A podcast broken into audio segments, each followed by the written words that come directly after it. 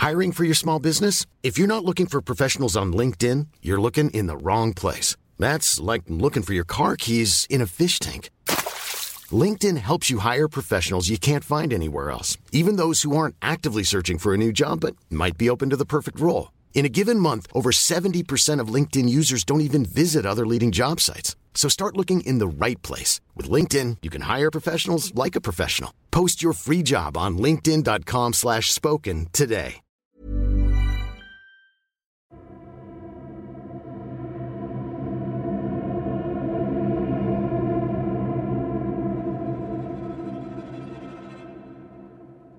Mahiyaing Multo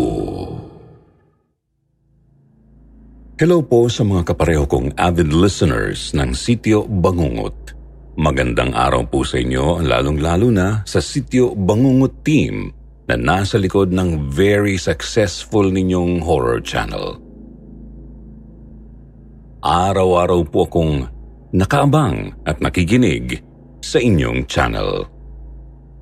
The best po kasi ang channel nyo kaya na-addict na rin akong makinig sa mga kwento dito. Ako po si Jenny at ang kwentong nais kong i-share ay nangyari noong 1995. Karanasan po ito ng Kuya Robert ko. Nakatira kami noon sa Quezon City. Nasa first year college pa ako noon at si Kuya Robert naman na panganay sa aming magkakapatid ay nagtatrabaho sa isang bangko sa Cubao. Hindi ko na po babanggitin ang pangalan ng bangko. Middle income lang ang pamilya namin at dalawa na lang kaming nag-aaral. Nasa high school naman ang bunso naming kapatid. Masasabi kong pinalaki kaming may good moral values – ng aming mga magulang. Si Kuya Robert po ay may girlfriend na katrabaho din niya sa bangko. Tawagin na lang natin siyang Nicole. Almost one year na silang mag-steady ng kuya ko. Sabi ni kuya, first boyfriend daw siya nito. Si Nicole ay yung tipong palabihis at mahilig sa makeup at palaayos sa sarili. Kung tutuusin para silang day and night kung tawagin dahil simple lang ang style ni Kuya. Super introvert siya. Hindi ko nga alam kung paano niyang napaibig si Nicole. Magkasundo at very sweet naman sila at madalas ding dinadala ni Kuya sa amin si Nicole. Hindi lang pag may okasyon kundi pag dinner or weekends din. Halos kapamilya na nga namin siya. Sa aming pagkwekwentuhan, nalaman naming nag-iisang anak lang daw siya at maagang naulila sa ina. Ang father naman niya ay nagtatrabaho bilang project engineer sa isang construction firm sa Canada. Base sa nakita ko sa kanya, sunod sa luho si Nicole. Confident, masayahin din siya at sabi nga ni Kuya Robert, never a dull moment pag magkasama sila. Nagmamaneho rin si Nicole ng isang Toyota Corolla. Hindi nga lang daw siya marunong magpalit ng gulong. Minsan ginabi raw siya sa trabaho at napunan niyang flat tire yung isang gulong ng kotse niya. Tinawagan niya si kuya at nagpahatid siya sa bahay nila. Usually sabi ng kuya ko hindi raw siya inaanyayahan ni Nicole sa loob ng bahay at hanggang gate lang daw siya kadalasan kasi nakakotse si Nicole pag pumapasok siya sa bangko. Ngunit ng gabing yun, sabi ni Kuya, parang napilitan siyang anyayahan ni Nicole sa loob ng kanilang bahay. Habang naghahanda raw ng late dinner nila si Nicole, nagtitingin-tingin si Kuya sa mga framed pictures na nakadisplay sa sala. Hindi naman daw kalakihan ang bahay ni na Nicole may simpleng kaayusan din ang sala at may mga dekorasyon naman daw ang bahay. Malinis at maayos daw ang loob ng bahay. May isa sa mga pictures na nakadisplay sa dingding ang napansin daw ng kuya ko. larawan daw yun ni Nicole noong baby pa. Kandung siya ng kanyang ina at ang papa niya ay nasa bandang likuran ng mama niya. May isa pang batang babaeng mga labing apat na taon na raw sa tansya ng kuya ko. Nasa tabi raw yun ng papa ni Nicole.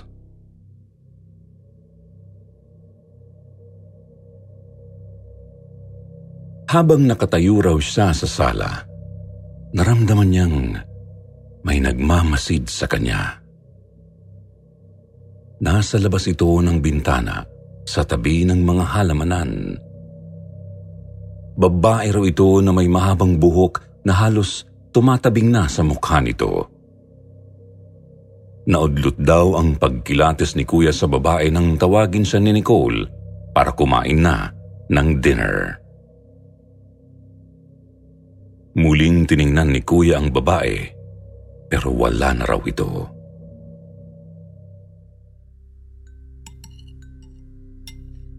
Habang sila ay kumakain, na itanong ni Kuya Robert kung sino yung batang babae sa family picture na nasa sala. Natigilan daw si Nicole at sinabi nitong, pinsan daw niya yun na nagbabakasyon lang noon sa kanila. Pagkatapos daw na sumagot ni Nicole sa kanya, kaagad daw iniba nito ang kanilang topic. Kaya hindi na raw binanggit ni Kuya ang nakita niyang babae sa labas ng bintana Baka raw kasi akalain ni Nicole na tinatakot lang siya ng kuya ko. Isang araw, hindi raw nakapasok si Nicole dahil nilagnat kaya binisita siya ng kuya ko sa bahay nila. Nagbilin pa raw siyang dalahan ni kuya ng mga pink roses na nakalagay sa flower vase. Nadatnan ni Kuya si Nicole na nakahiga sa sofa. Naupo raw agad si Kuya sa tabi ni Nicole. Habang nag-uusap daw sila, nakita na naman niya ang babaeng may mahabang buhok na nakatayo sa kusina. Nasa bandang ulunan daw ito ni Nicole kaya si Kuya lang ang nakakita sa babae. Nakatingin daw ang babae sa kuya ko Sa tansya raw ni kuya mga 25 feet ang layo ng babae sa sofa na kinauupuan nila ni Nicole. Napagmasdan daw niyang mabuti ang mukha ng babae. Ang kaliwang mata raw nito ay kulay puti lang na parang bulag at ang kalahati ng mukha ay halos natutuklap na ang balat. Ang leeg at mga braso raw nito ay parang natutunaw dahil nakalaylay ang balat nito. Kahit na may mahaba itong buhok, manipis at halos nakakalbo na ang ibang parte ng ulo nito. Nakadaster na pambahay lang daw ang babae. Tatanungin sana ni Kuya si Nicole kung sino yung nakita niya sa kusina pero kaagad naman daw nawala ang babae. Kinilabutan na raw si Kuya ng mga sandaling yun. Lihim siyang natakot at hindi niya lubos maisip kung siya ba ay namamalik mata lang o totoo ang kanyang nasaksihan. Matapos daw niyang painumin ng gamot si Nicole ay nagpaalam na siya. Hindi pa rin maalis sa isip niya ang kanyang nasaksihan sa bahay ng girlfriend niya.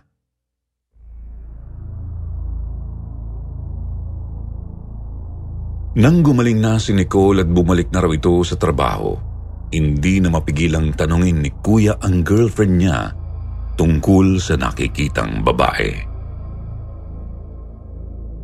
Ayaw man niyang takutin ang nobya, gusto lang niyang bigyan ito ng babala.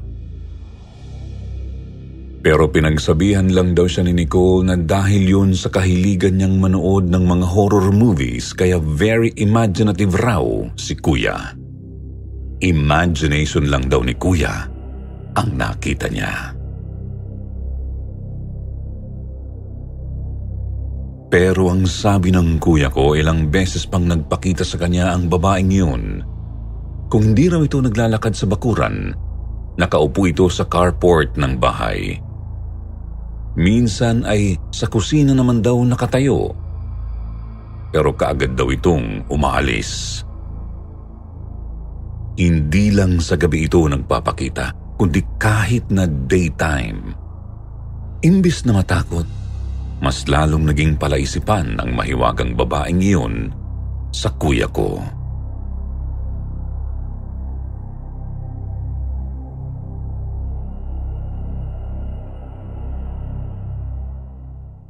Multo nga ba ito o imagination lamang? Ito raw ang madalas itanong ni kuya sa sarili niya. Wala naman siyang third eye o psychic powers, kaya kung ano man daw ito, nagsimula na siyang mabagabag. Kaya kusa na siyang gumawa ng paraan at nagmasid sa labas ng bahay ni na Nicole. Parang stalker siyang nagmatyag Ipinarada niya sa kabilang kanto ang kotse at pasikretong nagmanman. Sa matyaga raw niyang paghihintay, lumabas din ang mahiwagang babae mula sa likod bahay at nagmamadali itong dumaan sa hardin pagkatapos ay muling pumasok sa bahay. Gulat na gulat daw siya nang makitang dumaan sa pintuan ng babae at hindi tumagos. Kaya buo ang paniniwala ng kuya ko na hindi yun multo. Pero nadagdagan ang tanong niya sa isip. Kung kaano-ano raw ng nobya niya ang babaeng yun. Naghintay pa raw ng tamang pagkakataon si Kuya Robert at sa kanilang first year anniversary bilang magkasintahan, inaya niya si Nicole na mag-dinner date sa isang mamahalin at sikat na steakhouse sa Makati. Sinundo raw ni Kuya ang nobya niya sa bahay nito at nang matapos ang dinner, ay nanood naman sila ng sine. Malalim na ang gabi nang magpasya silang umuwi. Inihatid niya si Nicole sa bahay nito at inanyayahan pa siyang magkape. Habang sila ay nag-uusap sa sala, napatayo raw ang kuya ko dahil nakita niya sa kusina ang mahiwagang babae na inakala niyang multo ng oras na yun. Mabilis daw ang mga pangyayari. Nilapitan niya ang babae na akmang papasok na sana sa kwartong nasa tabi lang ng kusina. Hinawakan daw niya ito sa balikat at kinausap. Nagmamadali naman daw na sumunod si Nicole sa kanya at kinausap din ang babae. Sinabihan daw ito ni Nicole na pumasok na sa kwarto. Doon na raw tinanong ng kuya ko si Nicole kung sino ang babaeng yun at ano ang nangyari sa kanya. Nung una ay parang ayaw pa raw magkwento ni Nicole sa kanya pero napilitan na ring sabihin ang lahat. Mahigit dalawang taon pa lang daw siya noon nang maulila sa ina. Namatay ang mama niya sa car accident. Ang babaeng kasama niya sa bahay ay ang kanyang ati Del. Anak siya sa pagkadalaga ng kanilang ina, kaya malaki ang kanilang age gap na halos 14 years. Nang mamatay raw ang kanilang ina, si Ate Del na niya ang tumayo niyang ina. Dahil bata pa raw nang maulila si Ate Del, wala itong sapat na karanasan sa pagluluto. Minsan daw nang nasa trabaho ang papa nila, nagluluto ng fried chicken ang Ate Del niya. Nalingat lang daw ito ng kaunti. Habang naglalaro daw si Nicole sa kusina, natabig niya ang frying pan na may kumukulong mantika. Bubuhatin daw sana ni Ate Del palayo sa stove si Nicole. Pero bumuhos na ang kumukulong mantika sa kanyang ate na ikinalapnos ng mukha nito at iba pang bahagi ng katawan. Nakuha pa raw nitong maitulak si Nicole palayo para hindi matapunan ng kumukulong mantika.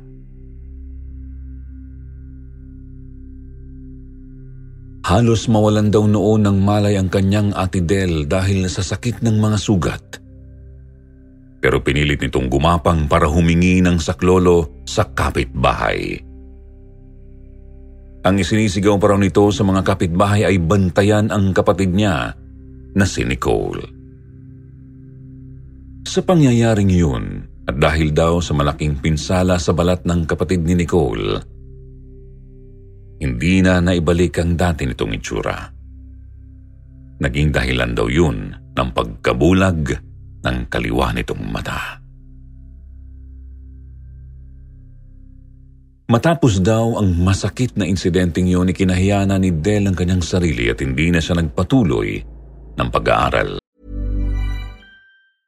Hey, I'm Ryan Reynolds. At Mint Mobile, we like to do the opposite of what Big Wireless does. They charge you a lot, we charge you a little. So naturally, when they announced they'd be raising their prices due to inflation, we decided to deflate our prices due to not hating you. That's right. We're cutting the price of Mint Unlimited from $30 a month to just $15 a month. Give it a try at mintmobile.com slash switch. $45 upfront for three months plus taxes and fees. Promote for new customers for limited time. Unlimited more than 40 gigabytes per month. Slows. Full terms at mintmobile.com. Hello, this is Danny Pellegrino, host of the Everything Iconic podcast, and I'm here to tell you all about Splash Refresher because hydration is mandatory, but boring is not.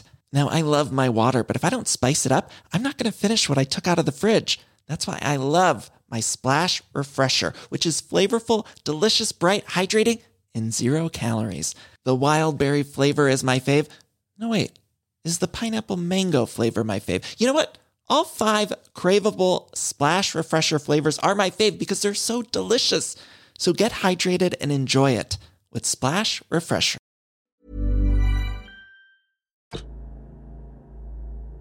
Ang kanilang ama naman daw ay nagtrabaho sa Canada para masustentuhan niya at mabigyan ng magandang kinapukasan ang kanyang dalawang anak. Hindi man daw tunay na anak ng papa ni Nicole ang kanyang ati Del. Ibinigay pa rin daw ng ama ni Nicole ang mga pangangailangan nito tulad ng gamot at pagpapaaral. Pero minabuti na lang daw ni Ate Del na huwag nang pumasok sa school dahil baka mabuli lang siya at pagtawanan ng mga kapwa estudyante. Nagkaroon din daw ng matinding depresyon at self-pity ang kanyang ate Del. Lumaki daw si Nicole na pinagsisilbihan siya ng kanyang nakatatandang kapatid sa ina, kaya katulong ang trato niya sa kanyang ate Del. Ikinahiya at itinago rin niya ito sa kanyang mga close friends. Si Kuya Robert po ang nagsilbing daan para maibalik ni Nicole ang respeto sa kanyang kapatid na nagligtas sa kanya noong bata pa siya. Ipinaalala ni Kuya sa kanyang nobya na kung hindi dahil dito, siya sana ang may ganoong mukha. Ngunit dahil sa pagmamahal ni Ate Del kay Nicole, pinili niyang iligtas ang kapatid at pinagtiisan niya ng napakahabang panahon ang magkaroon ng ganoong kapansanan kahit siya ay pinagtawanan at nilibak ng mga tao.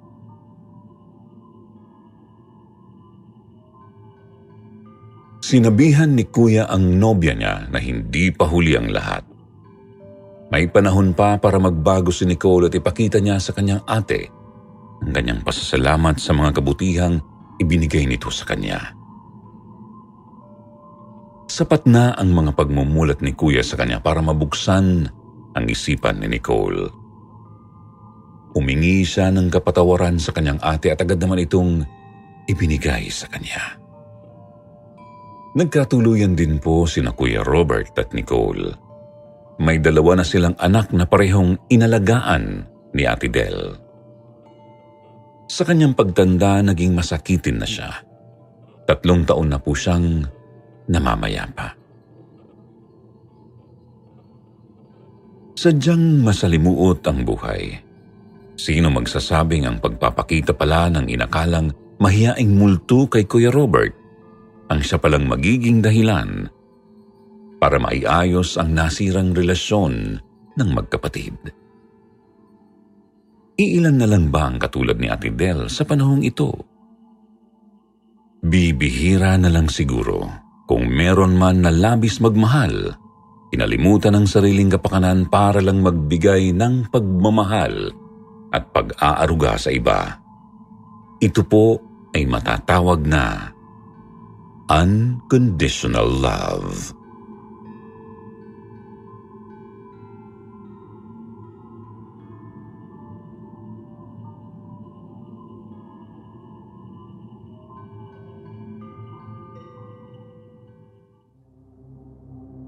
Bahay ni Kamatayan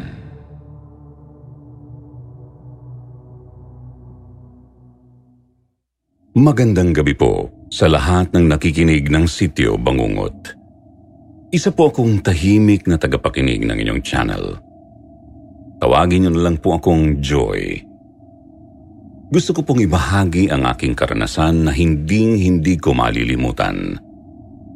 Nangyari po ito sa South Korea taong 2008. Ako po ay nakapag-asawa ng Koreano. Hindi maganda ang relasyon ko sa aking biyanan na babae dahil ayaw niya sa akin. Sa tagal ng pakikisama ko sa kanya, ang hindi ko po talaga matiis ay ang mga hindi magandang salita na ibinabato niya sa mga Pilipino. Ang mga Pilipino daw ay mga dukha. Grabe po siyang makainsulto sa akin dahil isa akong Pinay. Kaya naman dumating ang araw na hindi ko na talaga matiis. Nagpasya akong humiwalay ng bahay ng palihim. Balak ko kapag nakakuha ng bahay gagawin ko itong pahingahan kapag masama ang aking loob. Ang asawa ko naman ay walang magawa sa ginagawa ng nanay niya sa akin dahil sunod-sunuran lang siya sa kanyang ina. Kinausap ko ang aking kaibigan na si Ellie. Nagpapatulong akong makahanap ng bahay na pwedeng maupahan. Kinabukasan, nagbalita agad siya na meron ng nakitang bahay. Natuwa ako, kaya pumayag ako agad. Nagbigay agad ako ng paunang bayad. Ipapakita daw niya sa akin ang bahay na nahanap niya. Kinabukasan, ibinigay niya sa akin ang address at umpisahan ko na raw itong linisin. Isa po akong teacher at nagtuturo sa mga batang Korean ng wikang English. Kaya nagmadali akong makauwi para madaanan na ang bahay na sinasabi ni Ellie. Malapit sa kalsada ang bahay at meron itong gate na maliit at luma na. Pinasok ko ang bahay at tiningnan. Okay naman po.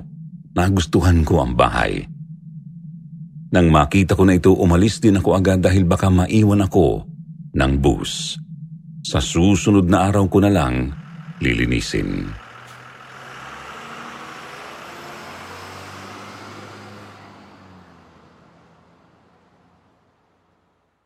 Isang linggo na akong naghahakot ng gamit ng paunti-unti Kada punta ko sa bahay na yon ay sinasabayan ko ng paglilinis.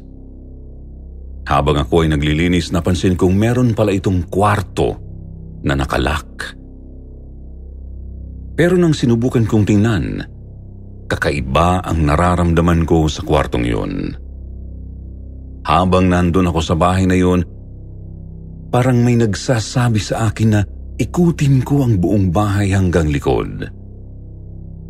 Kaya naman habang ako ay naglilinis, nagdala ako ng kaset na magpapatugtog ng gospel songs.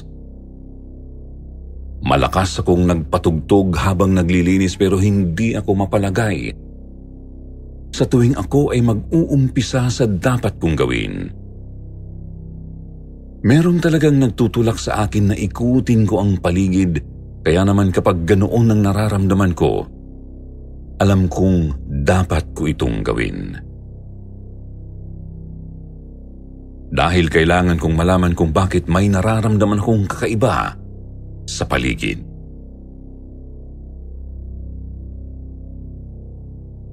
Dali-dali akong lumabas at inumpisahang magikot. Sinimulan ko sa bakuran. May nag-iisang puno doon na makapal ng mga dahon.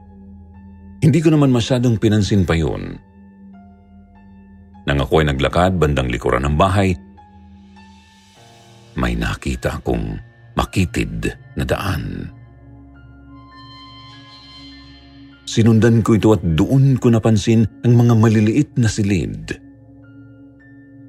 Nanayo ang balahibo ko sa batok at braso habang minamasdan ko ang bawat silid. Kinakabahan ako na di ko mawari pero agad kong nasabi na, Napakadami niyo rito. Pero wala akong nakikita noon, Sir Jupiter. Nararamdaman ko lang ang presensya nila. Mabigat ang pakiramdam ko sa paligid.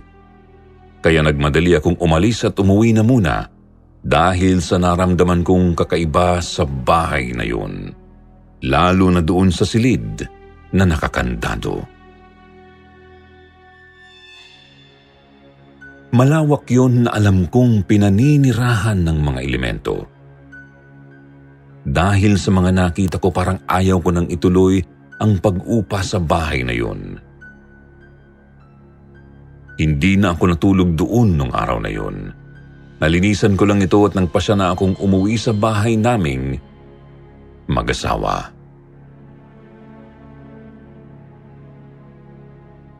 Kinagabihan, habang nag-iisip kung ano pa ang kulang na gamit na kailangan kong dalhin doon, ay nakatulog ako dahil sa pagod. Nanaginip ako. Nasa isang madilim na lugar daw ako na parang may usok. Nagpalinga-linga ako sa paligid.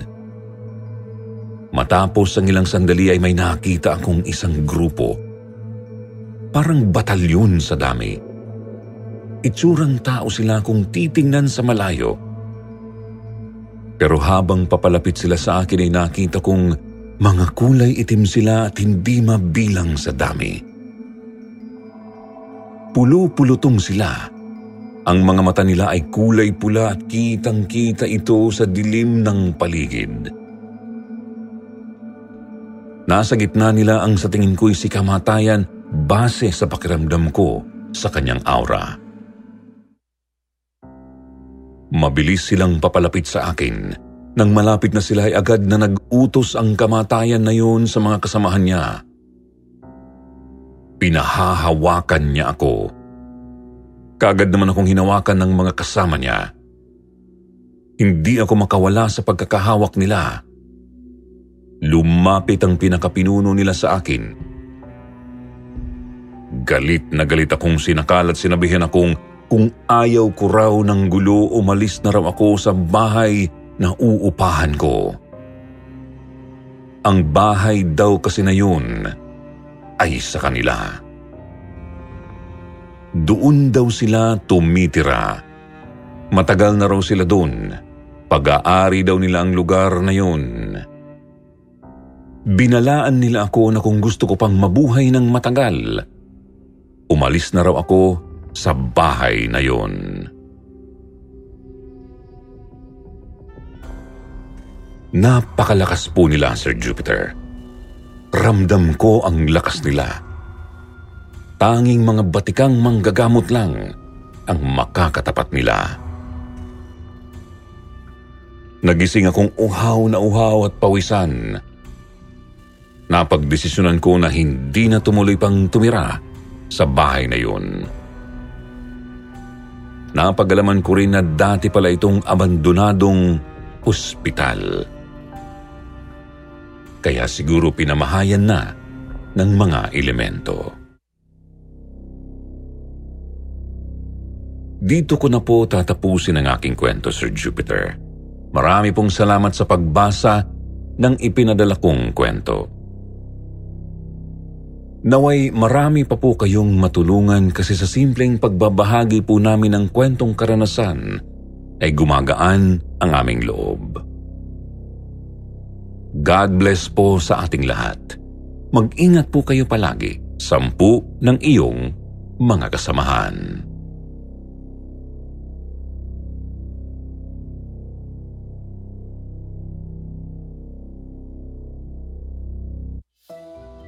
At ngayon naman, eto na ang inyong shoutout portion. Shoutout kay Cheche Hintiles, Lay Mendoza, May Roland Pino, Lani Gagarin, Richelle Cato, Shirley Carillo, Jean Impas, Athena Lee, Mayumi Makisig, Dara Navi, Nori Gargar, Rogelio Parayaw, Conchita Diagan, Tayo Starks, Filipina Espinola at kay Manchester. Arito naman ang ilang mga magagandang comment mula kay Dara Navi at Conchita Diagan. Sabi ni Dara, shout out daw sa kanyang kapatid na si Jeka na palaging nakikinig papasok at pauwi galing trabaho na nahikayat ko ng makinig sa ating paboritong channel, ang Sityo Bangungot at ang kwentong Takip Silim. Gayon din daw sa kanyang anak na si Doreen at sa mahal nilang Mama Rena. Maraming salamat po at God bless sa ating lahat mula kay Dara ng Dubai, UAE. Sabi naman ni Conchita Diagan, Wow, Sitio Bangungot, the best talaga kayo. Gustong gusto ko yung mga kwentong pinapakinggan ko gabi-gabi. God bless po sa inyong lahat. Sa mga hindi po nabanggit sa susunod na lang po ha. At huwag niyo pong kalimutang mag-reply sa ating shoutout box na nasa comment section para ma-shoutout ang inyong mga pangalan. Muli po mula sa bumubuo ng sitio Bangungot. Ito po ang inyong lingkod, Jupiter. Nagpapasalamat.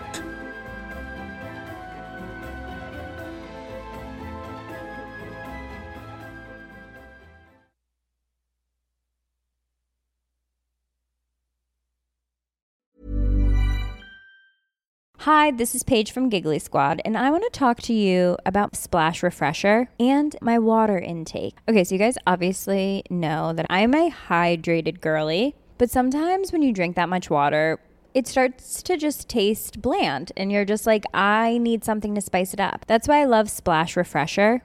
It has zero sugar, zero calories, and it's a splash of sweetness. And they come in five different flavors. They're so good. Wild berry, acai grape, pineapple mango, lemon, and mandarin orange. My favorite is the wild berry because I just I just love a berry. So if you're like me and you're drinking water all day, then try Splash Refresher. It's going to absolutely change your water game and it's good for you.